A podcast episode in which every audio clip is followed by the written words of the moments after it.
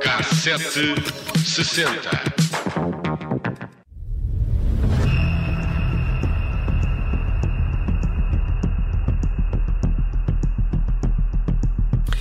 Hoje no Cassete 60 vamos falar de um assalto a um banco que parece retirado do argumento de um filme. Mas não, aconteceu em março de 1976 no Cais de Sodré, em Lisboa.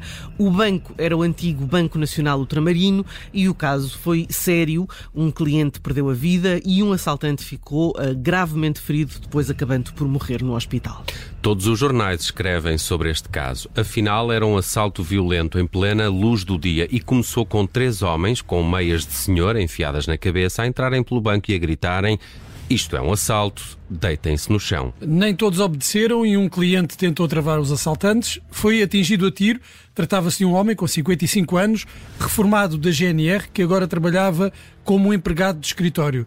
No tiroteio e por acidente, foi também atingido um elemento da quadrilha. Ficaram dentro do banco pouco tempo, não mais do que cinco minutos, segundo um dos empregados, e foram embora de mãos a abanar. O fracasso da operação, segundo os jornais, explica-se facilmente. Um dos funcionários conseguiu surpreender um assaltante, atirou-lhe um cinzeiro e uma cadeira que acertaram em cheio. Estes pormenores são sempre uh, boa, muito interessantes. Boa pontaria. Boa E em 76 os cinzeiros eram grandes. Eram aqueles pesadões.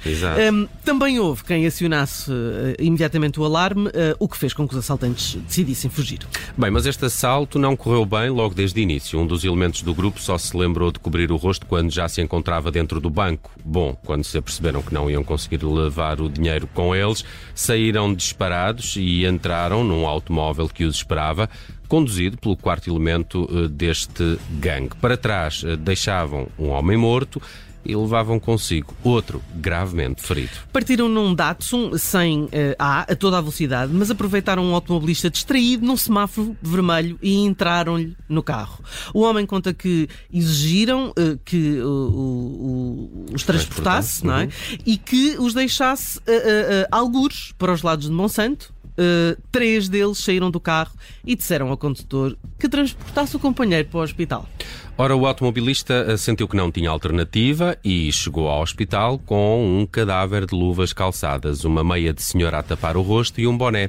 Sobre esta fase do assalto há mais do que uma teoria e a PJ suspeita que este homem, parado no semáforo, estava lá à espera do bando. Pelo simples não, foi detido pela Judiciária. Agora vem um momento que nem parece real. Dois dos assaltantes queriam saber como se encontrava o que ficou ferido e estiveram no Hospital de São José para o visitar. As autoridades só se aperceberam da façanha quando os viram a abandonar o hospital, uh, saltando por uma janela, uh, e lá fora tinham outro automóvel à espera e não foram apanhados. É isto é um, é um código de honra, não é? Entre assaltantes. Uh, Foram visitá-lo ao hospital. Eu acho Sim. incrível. É? Mas à hora da visita? Ou... Bom, Tiraram senha para... o, o, o, e trocavam o outro assaltante... cá fora, deu não, a senha ao eram, outro. Eles cumpridores, claro, cumpridores das regras do hospital. Mas este senhor que, que, estava no hospital é o que acabou depois acabou por, por morrer. Sim, sim, morreu. Morreu logo na viagem, uh, aparentemente. Uh, mas isso os outros assaltantes não sabiam, não é? Porque a dada altura saíram em Monsanto, disseram ao outro automobilista para, para, os, para levar ao para hospital, levar ao hospital aquele que estava ferido. Epá, é uma história... história... E não é assim muito conhecida, não me recordo. E nunca tinha ouvido falar disto e quando encontrei nos jornais. O assalto achei... ao BNU achei incrível. Em 1976, no Cais de Sodré, em Lisboa. E o pormenor dos cinzeiros e a cadeira, isso Sim. foi fundamental para travar o assalto. É, eu vou, vou, esperar pela série Netflix, não é? Ah, dava uma bela série, pelo menos, pelo menos um, pelo documentário. Um episódio. E a ver, bem, já que estamos numa de problemas com a justiça, no mundo da música também encontramos alguns em 1976. A atriz e cantora Bette Midler, por exemplo, teve de usar dinheiro do próprio bolso para pagar a fiança a sete membros da sua equipa que foram presos por posse de, eh, digamos assim, estupefacientes. E não eram poucos. Mas dinheiro também não deve ser problema para uma senhora que tem nas suas estantes quatro Globos de Ouro, três Grammys, três Emmys e dois Tonys. Isto tem um nome, não, como é que é? Uh, só lhe falta o Oscar para ser o EGOT. Ah, ok, é? falta-lhe o gosto. Eh, se me perguntarem, lembram-se de alguma música da, da Bette Midler? Eu não. Uh, não faço a mínima ideia. Mas descobri que esta é a mais ouvida no Spotify, chama-se The Rose. It's the dream. Já chega? Não, eh, querem continuar a ouvir a Bette Não, tá Midler? bom. Tá bom, não está? Tá bom.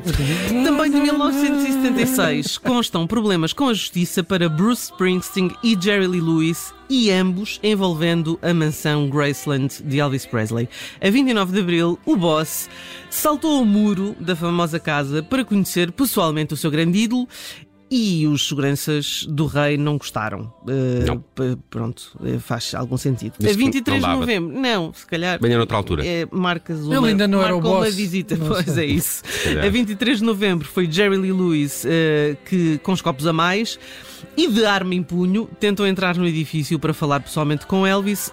Os seguranças também não gostaram. Também, não, gostaram. também, não deixaram. não. Trabalham bem as seguranças. Muito E bem, em muito 76 tinham mais trabalho que os que guardam o relevado da Casa Branca. Elvis quase. has left the building.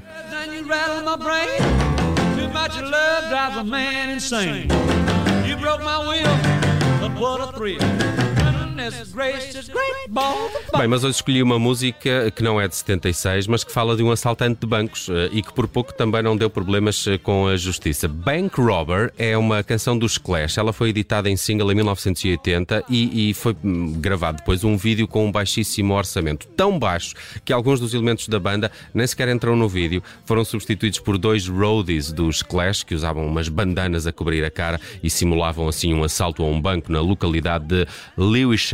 Durante as filmagens, os roadies foram mesmo abordados pela polícia, que pensou que se tratava mesmo de um assalto a sério. E eles disseram: não, não, estamos aqui só a gravar Estamos um vídeo eh, para os eh, Clash. Bank Robber de 1980, aqui a recordar um outro assalto de 76 ao BNU, trazido pela Judite França, ao K760.